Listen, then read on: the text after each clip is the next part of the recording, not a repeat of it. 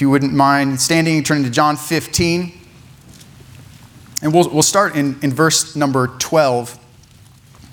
R- really, it's just two verses. Now, you jump into a, what I would consider to be a monumental section of scripture here in, in John 13, 14, 15 and you just you take two verses and you preach out of it it's to it's to need some context around it so i'm to try to, to catch us up to speed and, and what's going on in the life of the disciples and the hearts and minds of the disciples and then what's going on around it and so we'll do into that but we're, we're just going to read a couple verses here. Verse number 12 and 13 says this. Jesus says to his disciples this is my commandment that ye love one another as i have loved you. Greater love hath no man than this, that a man lay down his life for his friends.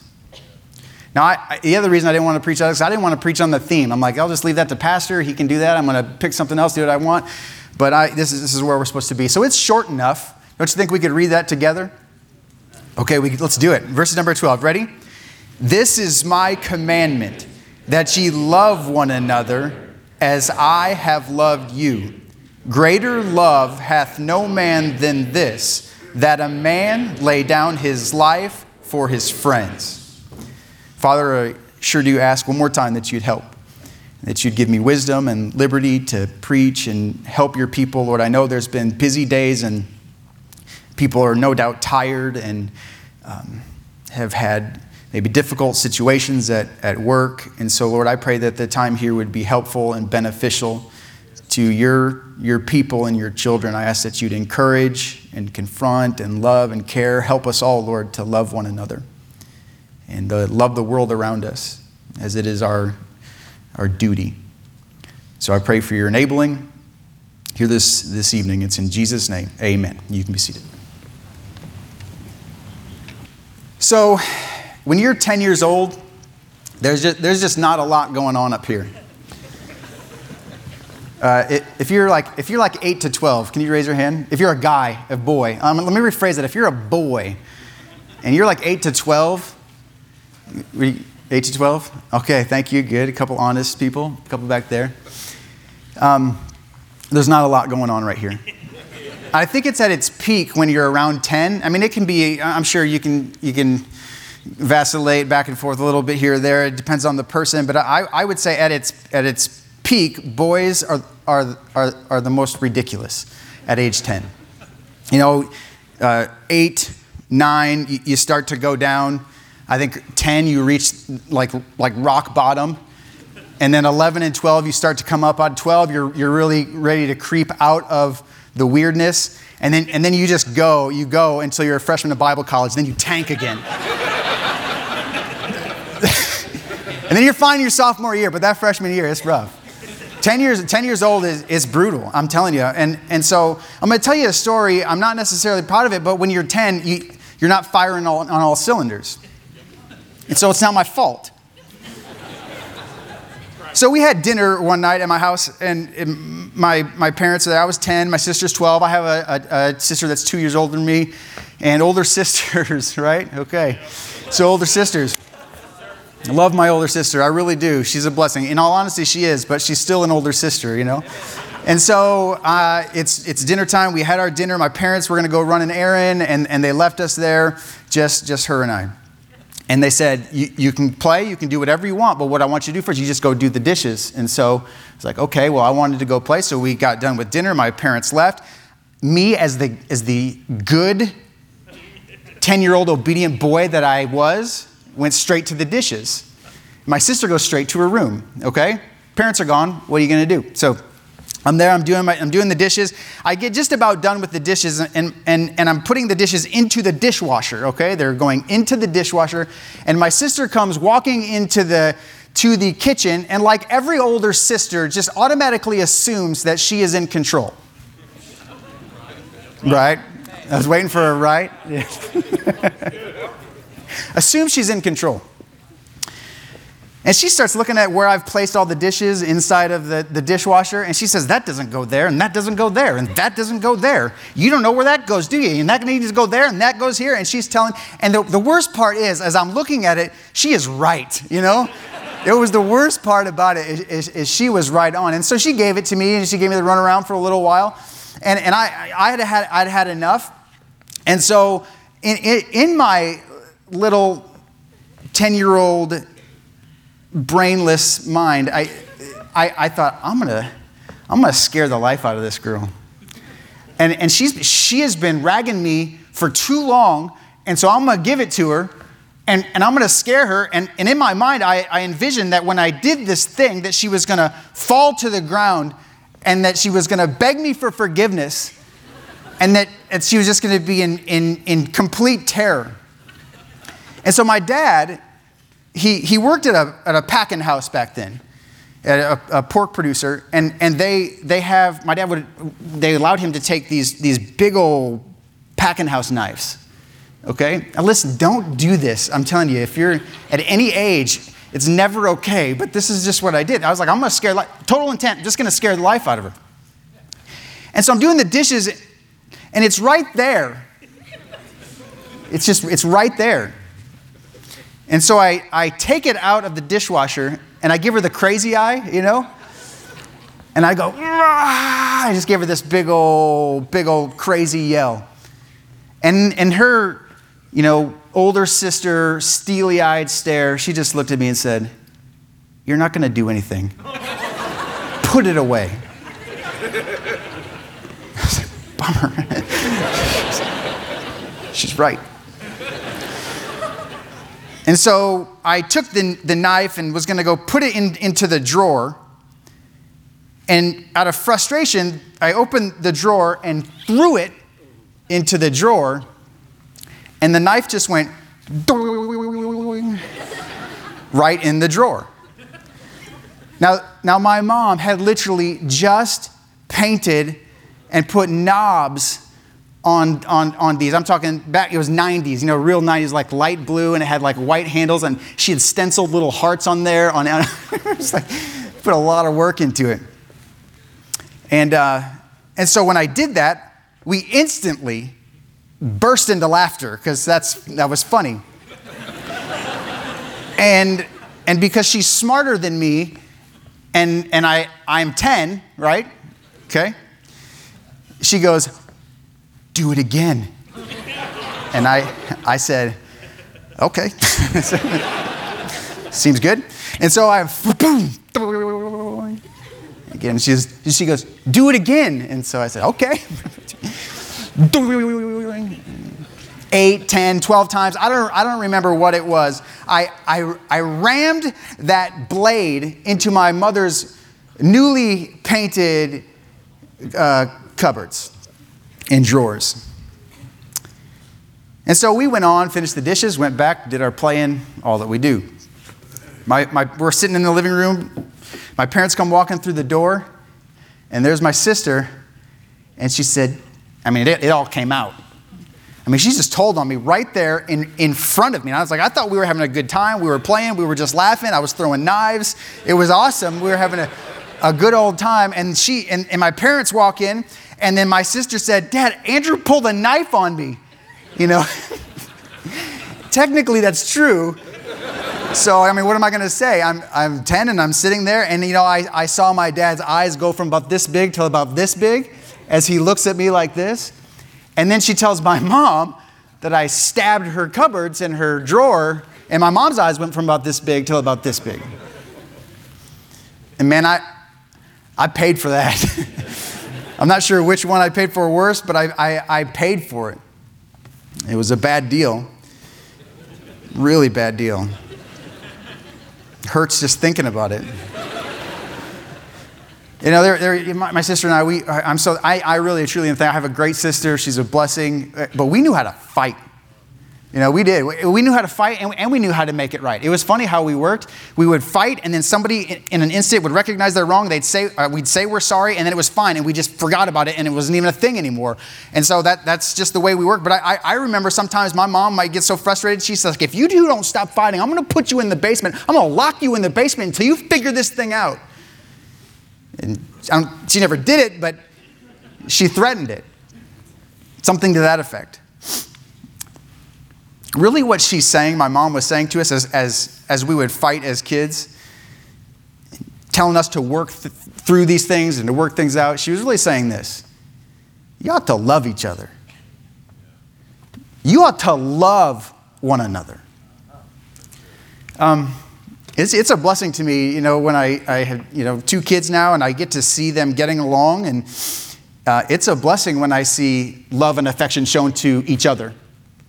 It's a, it's a good thing.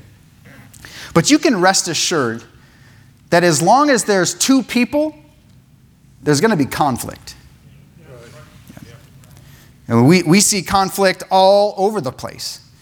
Uh, we, we, see conflict in the world today, don't we? It's, it's, it's nasty, it's ugly. I mean, we see, co- we, we see conflict in politicians, in, in politics, don't we?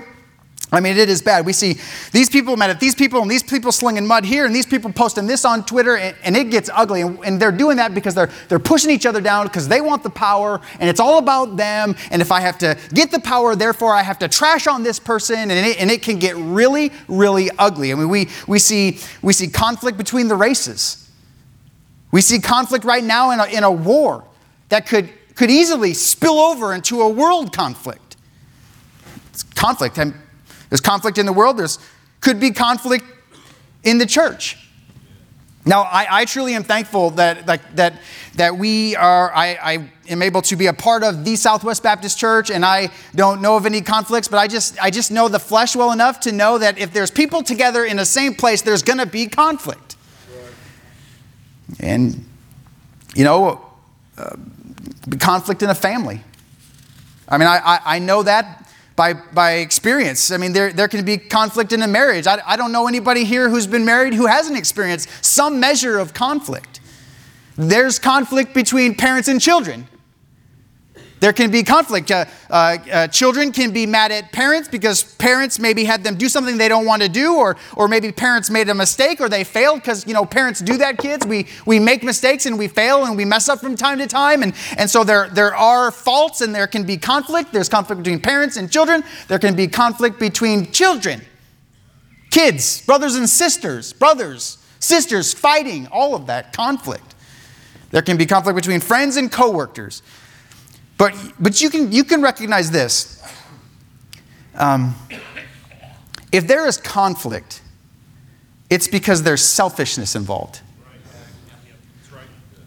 Selfishness. Selfishness is, is this it's, it's concerned excessively or exclusively with oneself, with themselves, with self, selfishness. They're concerned with themselves seeking or concentrating on one's own, uh, on one's own advantage, pleasure, or well being without regard for others. It's all about self. So when it comes to conflict in the church, you know what the problem is? Selfishness.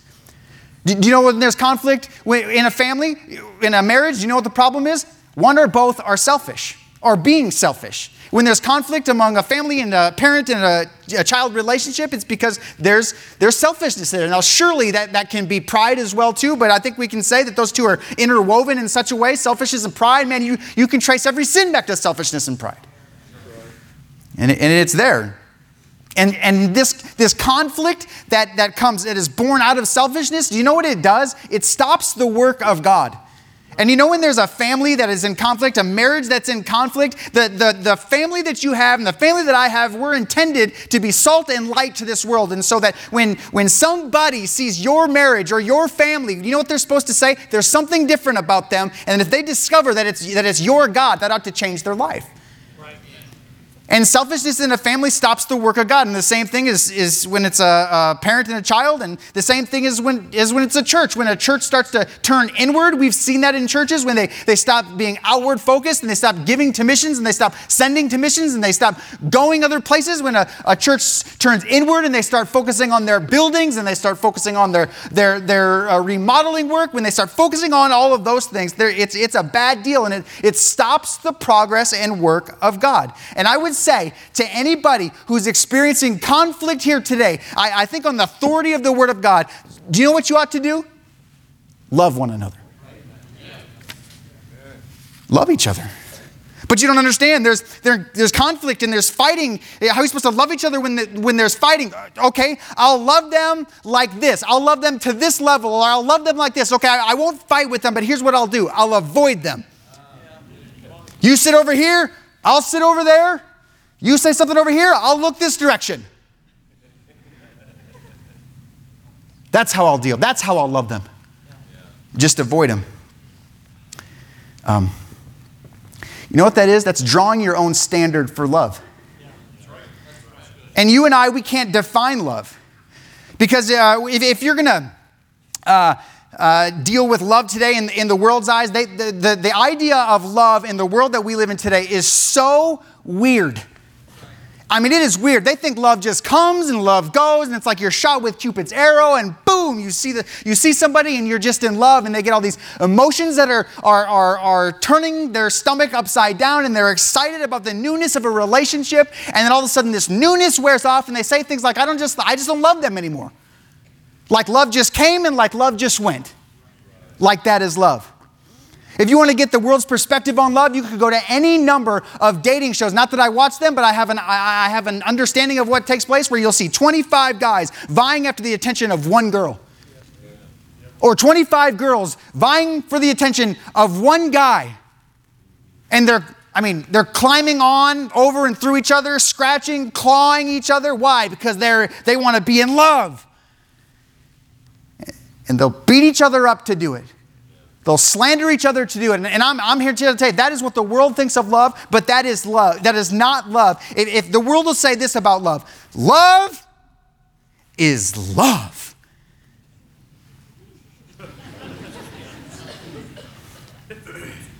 love, please define that for me, is love. You, I'm sorry, you cannot define a word with the same word. Right. You can't do it. Oh, no, this, this kind of stuff is under attack in our world today, in our nation, particularly in our nation today. Do you know words are under attack? Yeah, sure. Let me give you an example. Can you give me a definition of a woman? Yeah. well, I'm not a biologist, so. So you know what a biologist is, but you don't know what a woman is? No, and, and I'm, not, I'm really not mad about it. I'm just, I'm just trying to give an example. I, am just saying that there's a, there's a problem, a serious problem with that. Because either you have a very low IQ or you're a liar. I tend to think you're a liar. Because there is a, a, a huge difference between a, a man and a woman. There is a big time difference between those two, friend. And, and, and somebody has got to come to the place where they acknowledge the fact that, that men and, and when, men and women are very much different and they have a different definition. But do you know why they don't want to do that? Because if they give a definition to a woman, they would have to acknowledge that there are two genders. And if somebody acknowledges that there are two genders, then their whole agenda is blown up. And so instead of saying, giving an accurate definition of what a woman really is, they just say, I don't really know. I didn't go to school to be a biologist. I only want to sit on the highest court in the United States. You with me? And the same thing is happening with the word love. And they'll say, you know, love is love. It's just, love is love. You know, you, you can just love, you, you can just, love will make you just walk up on a platform and slap somebody in the face.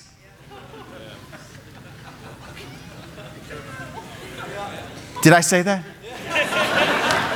This is the time when I'm supposed to say that's not in my notes, but that's totally in my notes. no, you walk up on a platform and you open hand slap somebody on the face. A few moments later, you get up and you accept an award and say, Love will make you do crazy things sometimes, don't you know?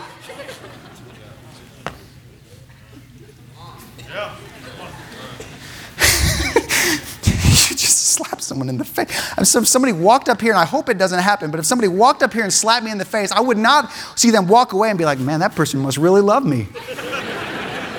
it wouldn't happen. Because that's not love. It's not. It's actually hate.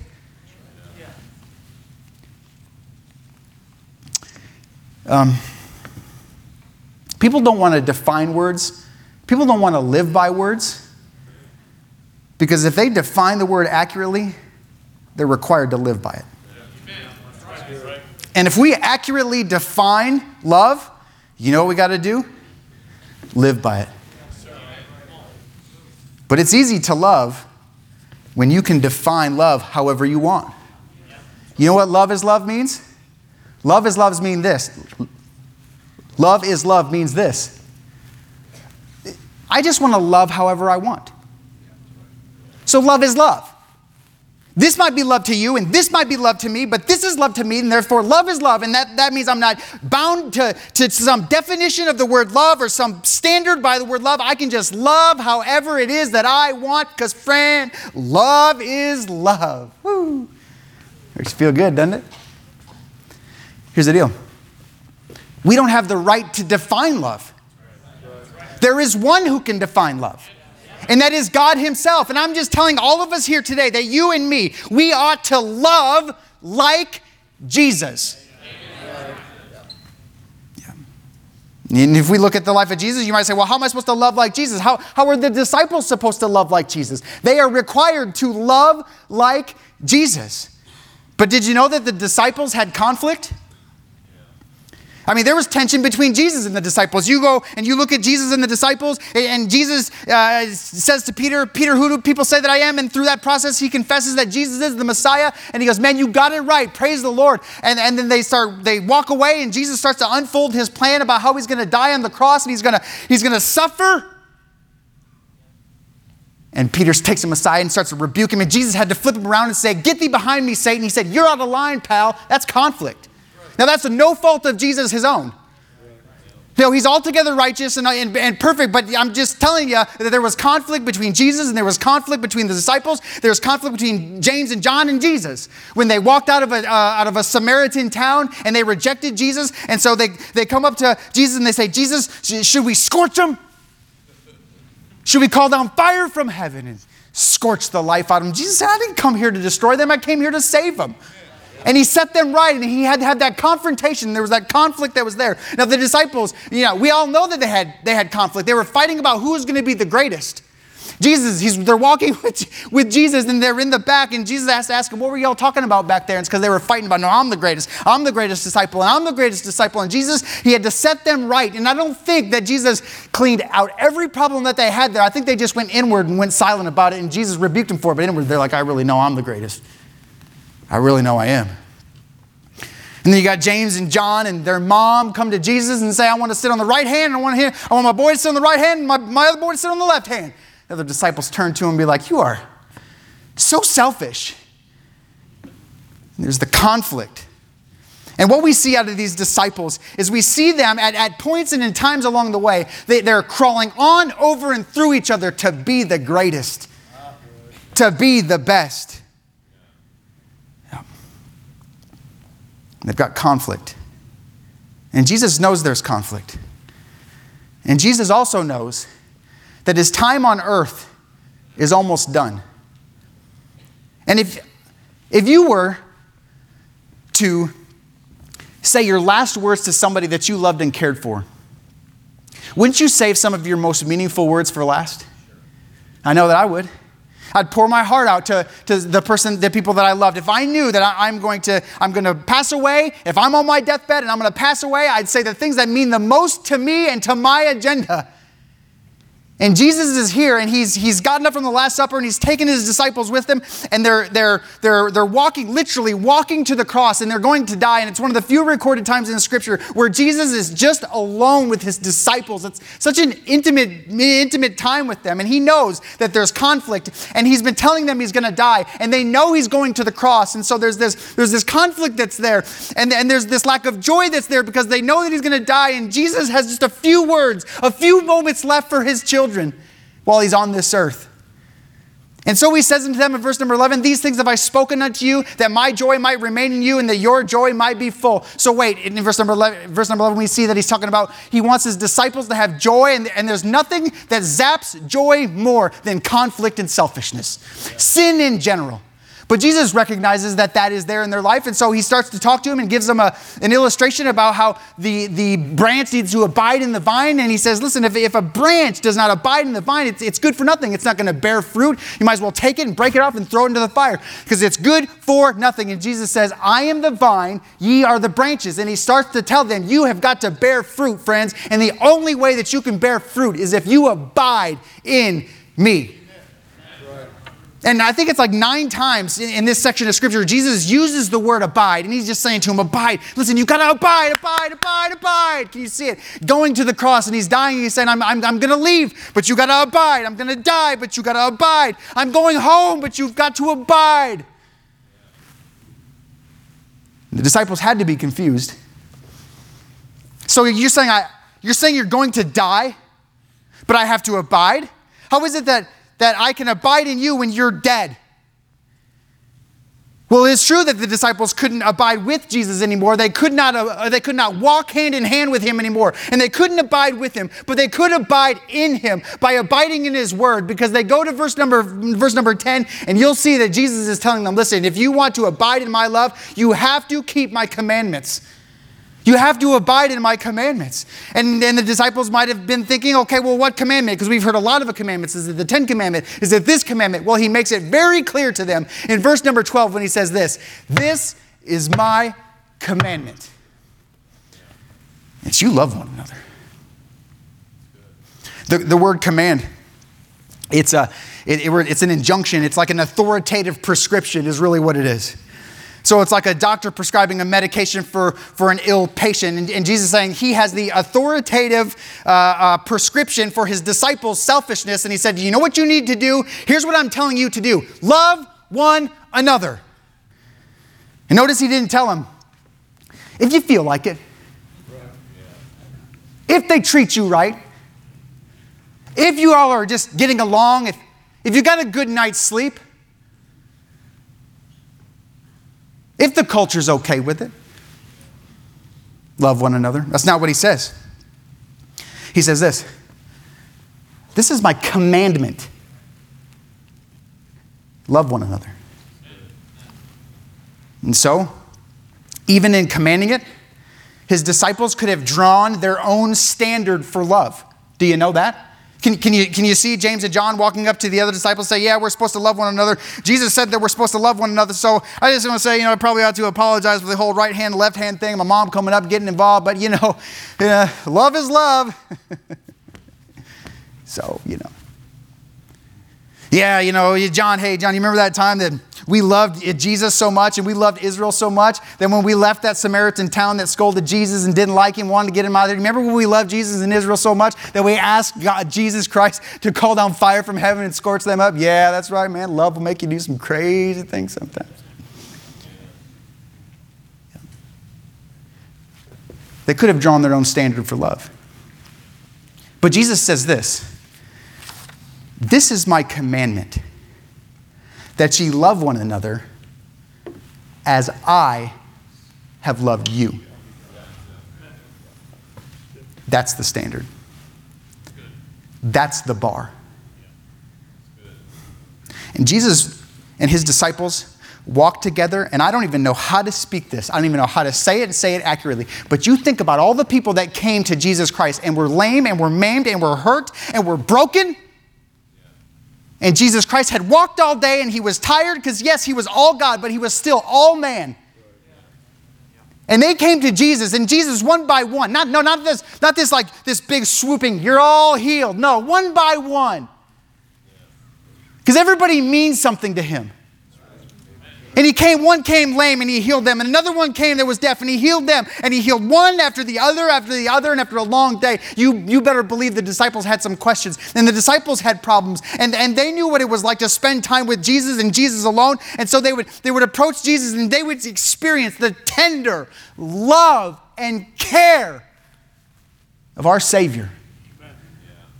And they would know what it's like for the for for God in flesh to bow down at their feet and to wash their feet. He loved them.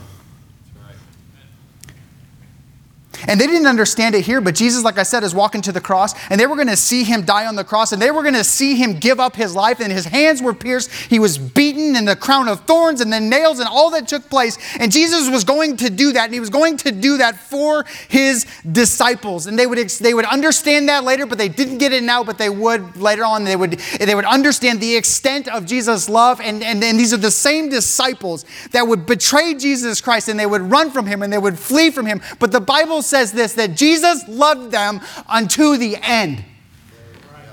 Even Judas. And he's the same one that he, when, he, when, when he appeared to them, he appeared with these words Peace. Jesus, we just we just ran. Jesus, we just fled. We we we we forsook you and we fled, Jesus. And the first words that he says to him as he appears to him is peace. And then Peter later on says, I go a fishing in John 21, and he goes out and he's and he's going back to his, his old ways and he's and he's fishing, he thinks he's blown it, and Jesus is there on the shore and he brings him in, and the first words he says to him there is, Come and dine. Let's fellowship. And Jesus would take that, that, that, that, that section of scripture and he would restore them back to usefulness. I'm telling you, friend, they experienced the love of God. And so when Jesus said these words, I want you to love each other as I have loved you, that is a monumental task.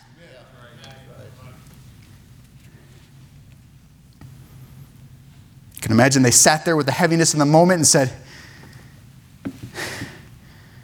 How are we supposed to love each other like Jesus loved us? How can we love like Jesus? I mean, they were all on board for loving one another when they could draw the own, their own standard, right? But when Jesus set the bar, it's different. And so Jesus says this This is my commandment, that ye love one another as I have loved you. Verse number 13 Greater love hath no man than this, that a man lay down his life for his friends. The word lay down, it just means to put or place. Uh, he, he wanted them just literally to take their life and to put it down. Now, now the, the word there is, is uh, tithemi. And there's two ways in which it's used. One, one way it's used is, is you put something down in an upright, active pos- position. So it's like you set something down on its feet. It's like a wind up toy. You wind it up, you set it down, and you watch it go. That's not the way he used this one. He used it in this tense a passive, horizontal position. Lay it down and leave it down. It's not active. Take your life and lay it down. Now, he's telling his disciples to lay it down, but the problem is this. The disciples struggle with something that every one of us struggle with selfishness because they love their life. They love their life. I love my life. And you love your life. they had an idea as to what following Jesus Christ was supposed to be like, don't you know? I mean, when Jesus came and they knew he was the Messiah, they thought, okay, we're going to rule and we are going to reign with power. We are going to sit on the throne with Jesus, and Jesus is going to reign, and so are we. That's money, that's power, that's prestige. I'm telling you, Jesus is going to bring Israel back to, to a place of prominence. Oh, yeah, friend, this is, this is a good deal. And they wanted to sit on Jesus' right hand and on the left hand. They thought, yes, this is what my life is going to be about power, money. Yeah, they did. Let's not forget, it wasn't just an intellectual thing that they had going on for their life. Some of them were married, they had jobs, they, they had bills. They were supposed to abide in Christ. They had a spiritual life to work on. And so you look at all the things that are taking place in their life, and they've got their life here, and it's like they're trying to juggle their life over here, and it's like they're, they're trying to j- juggle their, their, their uh, money over here and, and juggle their job over here, and they're trying to make everything work. And what Jesus is saying to them is listen, if you want to love like me, and if you want to, if you want to live the life that I'm calling you to live, if you want to love like Jesus, you got to lay down your life. You got to take it and you got to put it down and you don't breathe life into it and you don't wind it up and let it go. No, friend, you lay it down and you let it die. That's what he's telling them. The disciples wanted to love like Jesus, they had to lay down their life. They could have been great fishermen. Now, if they wanted to carry on their life, they would have been great fishermen, but they wouldn't have been his disciple. I mean, they, they could have had maybe political careers and they may have been good at it. They, they could have had that. But if they didn't lay down their life, they wouldn't have been his disciple. They could have made money, but if they didn't lay down their life, they wouldn't be his disciple. It is required of a disciple. No, it is commanded of a disciple to take down, take their life and to lay it down. It is not an option. It is a command, and it is the way in which the disciples could love is to take their life and lay it down. But it's our tendency, it's my tendency to selfishly hold on to our life, isn't it? I mean, I know this can take, you think about it. It's our tendency to, to, to selfishly hold on to the things that we want. I mean, we, we see that in, we see it in Samson, we see, we see when he had a specific purpose for his life, and God said, "You are to be a Nazarite, and you are supposed to give me your life. And yeah, you're going to be weird, but you're supposed to follow me, and you're not. You're supposed to stay away from these things." But he didn't say that. No, he said, "I want that woman." Selfish man. God had a plan for you. And you look at Jonah. God wanted to use Jonah, and he, wanted, he wanted to use Jonah to see the hundreds of thousands of people saved. And Jonah was like, I don't, I don't want to see them saved. I don't like them. They're going to come down. They're going to wipe out our nation. God, you've already told us that. I don't want to see them saved. You know what I want? Destruction. Scorch them, God. Bring judgment. He, he didn't want anything bad to happen to them. And we see that in David and Bathsheba, when, when David selfishly got what he wanted. I'm thankful for David and what a, what a godly man that he was, but even godly men make selfish decisions. We have so many biblical examples of people who live selfishly and people who live selflessly. And you are called, and I am called to love people, but it requires selflessness and it requires um, sacrifice. But everybody has their life that they selfishly hold on to. Okay? So, you might not be able to see it, but this just represents uh, my life. Okay? Um, it could be a lot of things. It really could. And, and I don't think that everything that's named in here is, is really like completely selfish. You with me? It, it doesn't, just because you have hobbies, it doesn't mean you're selfish, but we sure do know how to take things and use them selfishly. I think that every one of us know what that's like. But I mean, it, it, it very much could be uh, uh, hobbies. It, it, very much could be the way you think your life is supposed to work out. Am I right? It, it could be the fact that now let me let me, let me speak to the, the, some that are uh, in ministry. It may be think that, that you think ministry is supposed to be a certain way, but you find out that it's not working that way. It might be that you're here, you're college age, and you're single, and you're single for longer than what you thought you were supposed to be because you had it all worked out in your mind. I was going to get married here, and I was going to have kids here, and now both of those times have gone by. And it's like, God, that's, that's not what I wanted for my life. It's my life. This is what I want. I want it, and I want it now. It's my life. Could be the, the pursuit of a job to the neglect of so many other things. It could be the desire for money, sinfully so. It could, be a, it could be a million different things, and I can't tell you, I can't come up with every single example as to what this ball entails, but I can tell you this much that if we're not careful, this ball can represent a selfish, selfish life spending hours and upon hours upon hours playing video games, going golfing, doing all these things to the neglect of God's work and to the neglect of a family friend. I'm telling you, if we're not careful, we will use our life in such a selfish way if we're not careful. Yep.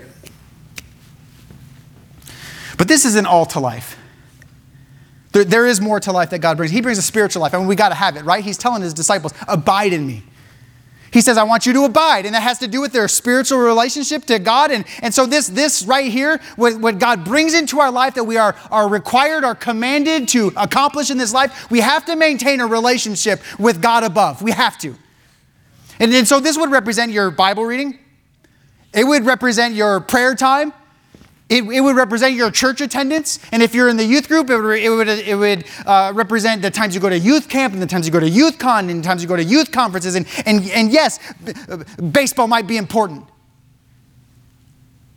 Okay, let me say it again. Baseball might be important. But how much more important is this? Yeah, your sports team might be important. But to neglect of this? And so this would be church attendance. It's what it would represent. But there is more.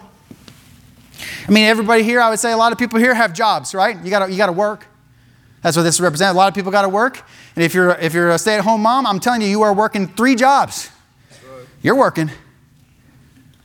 It's school, work in school. We'll, we'll say it's, it's that because, I mean, there's a lot of people in here that are going to school.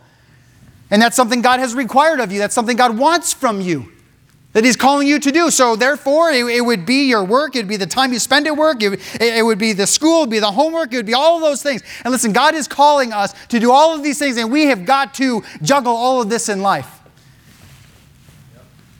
Here we go. It's always hard getting started. Oh, yes. Ah.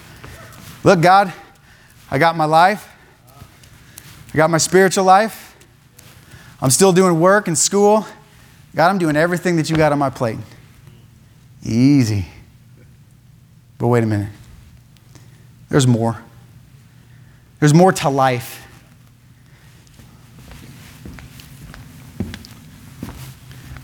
Others. Others. Um, it represents your marriage. Uh, husbands, giving proper attention to their wife. And that just takes time. Um, wives, giving proper attention to your husband, uh, going on dates together, man alive. If we're not careful, it'll be two years before we go on a date. If we're not careful, you know, this represents uh, time with your kids. It does. Uh, Father daughter dates are important. Because if you don't show your daughter love, somebody will. It's others. Time with your boy. You know, teach him how to throw a fastball. Teach him how to hit a ball. But teach him how to be a man. And that only takes time. And I don't, I, I don't sit here and, and I don't think I got it. The story of my family is yet to be told, friends. I don't think I have it. I, I don't. I don't have it all worked out. I know that I have flaws. I, I mean, I got flaws. And I know I do. Well, we got to care about it. We got to we got to pursue it. We got to we got to we got to give attention to it. It would it would it would encompass uh, missions. Okay, caring enough about people to sacrifice money so that we can send people across the world. And, and my soul, have we not seen that we've done that this year? I'm so thankful for that. But it's not just about sending people with money, it's about going. And I would imagine that, there, that, that there's people here that are saying, you know, yeah, send them Heartland students. Send them Heartland students. Well, I don't want to talk about the Heartland students. I mean, I like to talk about them, I like to preach to them, but I'm not talking about them. I'm talking about maybe you. I don't know. There's somebody out there that God might be pricking your heart to get into ministry or, or, to, or to go to the mission field. It, friends, it's about others. Young people, it's, a, it's about the, the, the, the weird girl at your school who has no friends. And you're popular. And you're pretty. It's others. It's, it's about the guy at school who has no friends, who, who, who, who is just flat weird. But he's lost.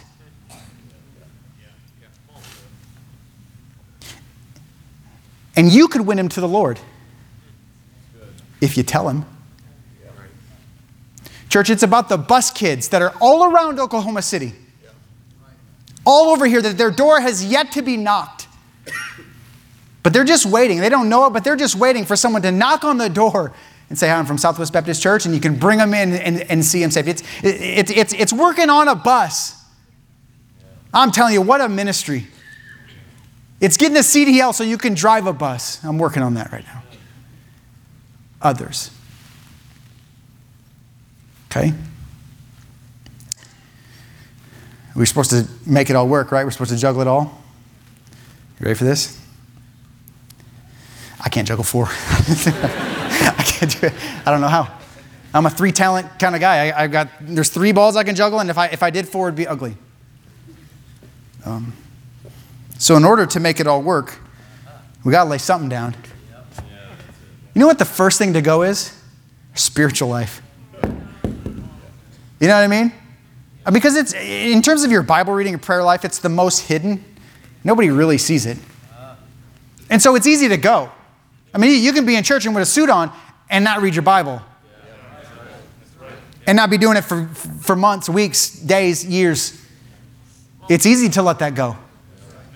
And so we, we sit here and we say, okay, well, I got others and I'm, I'm, I'm helping others. I'm, I'm on a bus route. I've got work and school and I've got my life. And, ooh, ah. See, God, look, I'm doing it all. And God's like, no.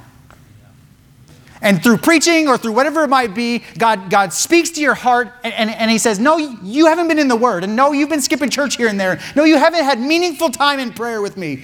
And you're like, God, you're right. I gotta, I gotta, I gotta make this work. And so you pick it up and you know you have limitations. Every one of us do. And so we look at what we have in our hand and we say, well, I, I, I, maybe I ought to work less hours and, or, or, or study less or do whatever less that, that, that would involve. I've got to do that less. And so,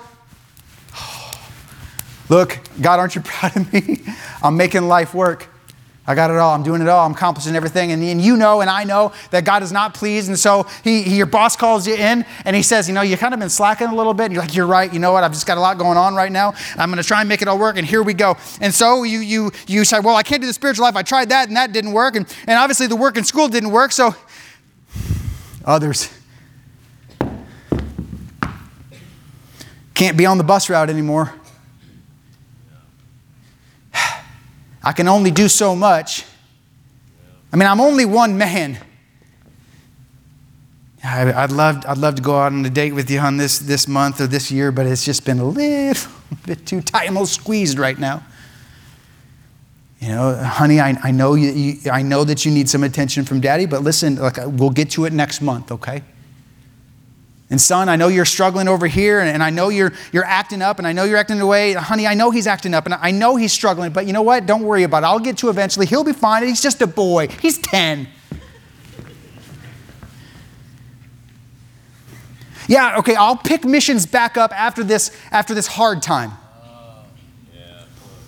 I'll, I'll, I'll, I'll go, I'll, you know, I'll, I'll go to missions. Um, I'll, go, I'll go to the mission field. Just let me get through this. I Get these few bills paid off, and then we'll make it work, okay? Yeah, that's what we'll do. Okay, God? Look how, look how good I'm doing, God. I'm so, you must be so proud of my life and what I'm doing.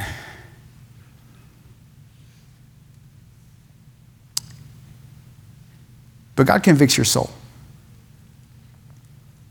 And you know it, and like I would know, that maybe you're not doing exactly what God has called you to do and you look down and you look at maybe the, some of your family needs attention, your marriage might need attention, the church ministries might need attention, people in your school might need attention, and you recognize that you dropped the ball. And so you pick it up and say this okay, God, I know, I know, God, I know. I'm trying to do it all, God. I'm just one man. I'm just one single man. I, am going to do my best to make it work. No, I'm just going to work harder. I'm going to I'm going to make life work. God, here we go. Are you ready? Okay.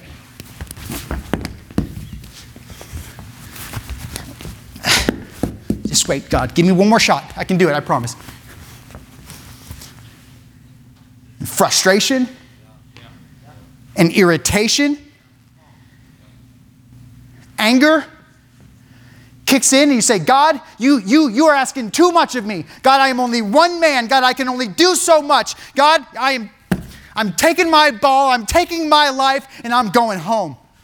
I'm walking out on my family, I'm walking out on my kids, I'm walking out on my church, I'm walking out on this, I'm walking out on the people, I'm walking out on the bus.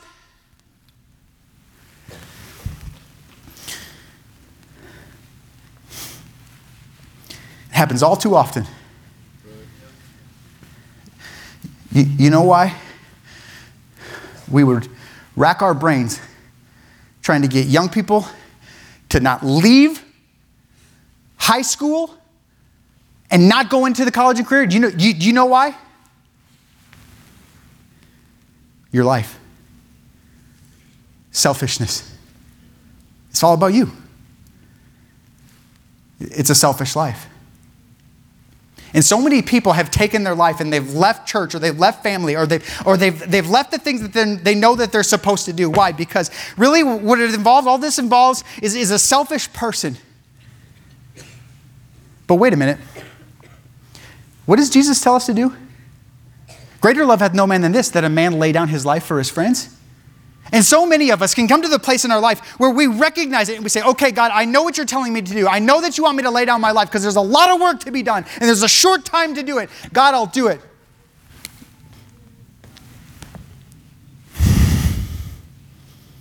You can say, okay, I, I, I know, God, I messed, I messed up that time. We'll try it again. Here we go. There it goes.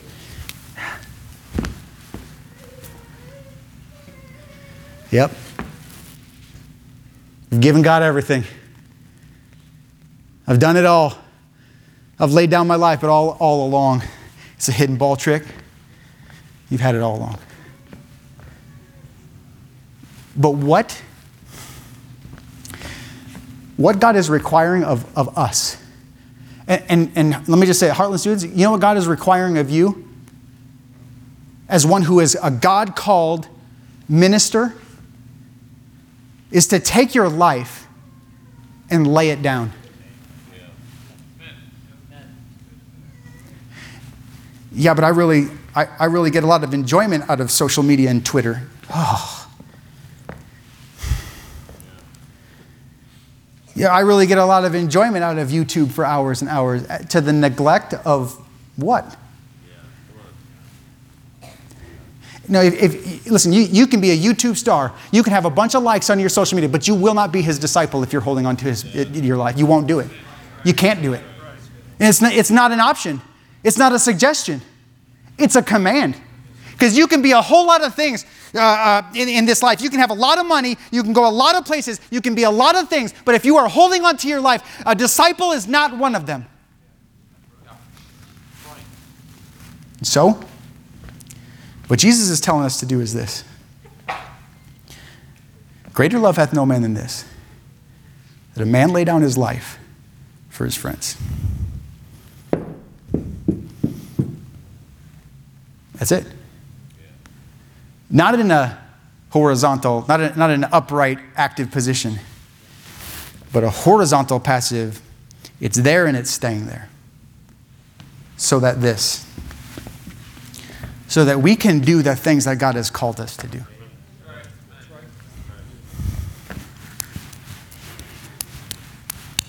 You know what that's called? A loving life. Because if you want to love like Jesus, you have to lay down your life. Amen. Father, thank you for the Word of God. Thank you for the text. Sure do ask, God, that you would. Um, bless the invitation and bless the hearers of the word. I'm, I'm asking God for your help and the invitation that people would respond properly to you and to your word.